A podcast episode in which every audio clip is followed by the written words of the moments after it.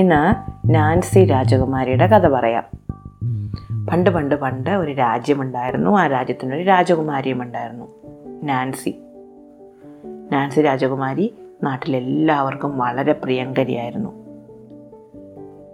ഒരിക്കൽ രാജകുമാരി കൊട്ടാരത്തിലെ തോട്ടത്തിലൂടെ നടക്കുമ്പോൾ തറയിൽ കിടന്ന് ഒരു മോതിരം കിട്ടി. മനോഹരമായ ഒരു മോതിരം. രാജകുമാരി ആ മോതിരവും എടുത്ത് തൻ്റെ അച്ഛനായ രാജാവിൻ്റെ അടുത്തെത്തി. അച്ഛാ, എനിക്ക് തോട്ടത്തിൽ നിന്ന് ഇതൊരു മോതിരം കിട്ടി എന്ന് കാണിച്ചു.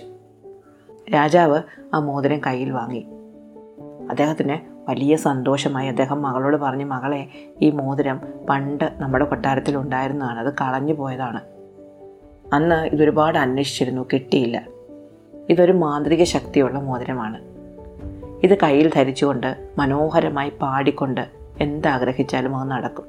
എത്ര നേരം പാടുന്നുവോ അത്ര നേരമേ നിൽക്കുകയുള്ളൂ എന്ന് മാത്രം. എന്തായാലും ഇത് കിട്ടിയത് വളരെ നന്നായി. കുറേ ഭക്ഷണം വേണമെങ്കിൽ പാടിക്കൊണ്ട് ഭക്ഷണം ആഗ്രഹിക്കുക. പാടിത്തീരുന്നത് വരെ ഭക്ഷണം വന്നുകൊണ്ടേയിരിക്കും. പാട്ട് നിർത്തുന്ന നേരം ഭക്ഷണം വരുന്നത് നിൽക്കും. പണമാണ് വേണ്ടതെങ്കിൽ പാടിക്കൊണ്ട് പണം ആഗ്രഹിക്കുക. പാട്ട് നിർത്തുന്നത് എപ്പോഴോ അപ്പോൾ വരെ ആകാശത്ത് നിന്ന് പണം കൊഴിഞ്ഞുകൊണ്ടേയിരിക്കും. അങ്ങനെയുള്ളൊരു മാന്ത്രിക മോതിരമാണിത്. രാജകുമാരിക്ക് വലിയ സന്തോഷമായി. അവളൊരു ഒന്നാം തരം പാട്ടുകാരിയുമായിരുന്നു. അവൾ ആ മോതിരം അച്ഛനെ ഏൽപ്പിച്ചു. അദ്ദേഹം അത് ഭദ്രമായി സൂക്ഷിച്ചു വെക്കുകയും ചെയ്തു. കുറേ കാലം കഴിഞ്ഞു. വളരെ ദുഷ്ടയായ ഒരു മന്ത്രവാദിനി നാട്ടിലെത്തി. മന്ത്രവാദിനി വന്ന് രാജാവിനോട് രാജ്യത്തിൻ്റെ പകുതി ചോദിച്ചു. രാജാവ് കൊടുത്തില്ല.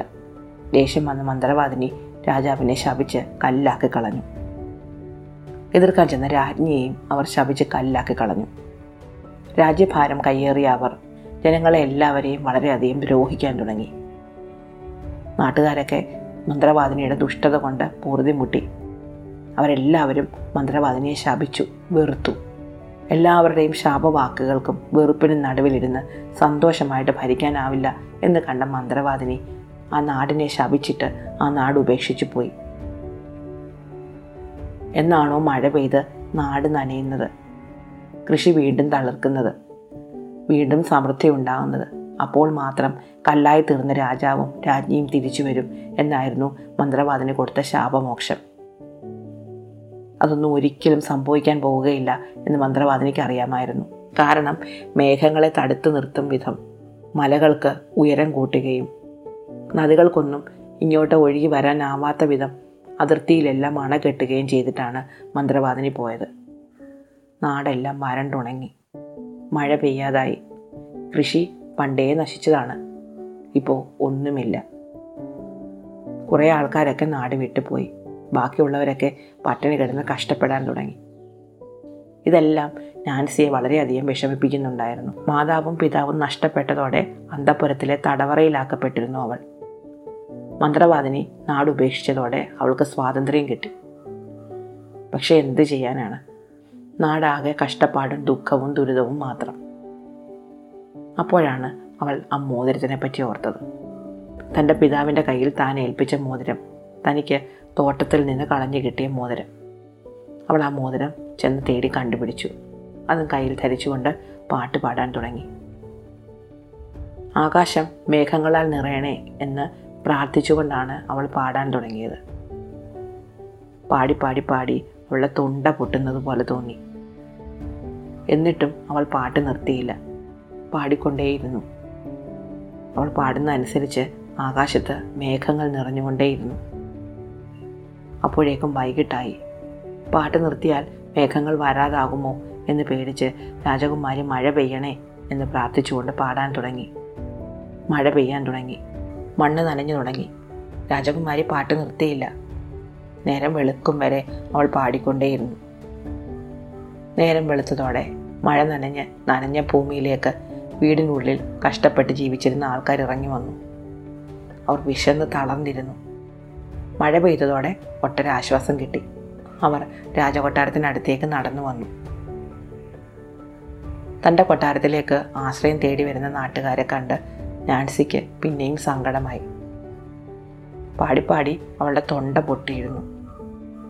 ഇനി ഒട്ടും പാടാൻ വയ്യ എന്നുപോലും തോന്നിച്ചു. പക്ഷേ നാൻസി പിന്നെയും പാടി.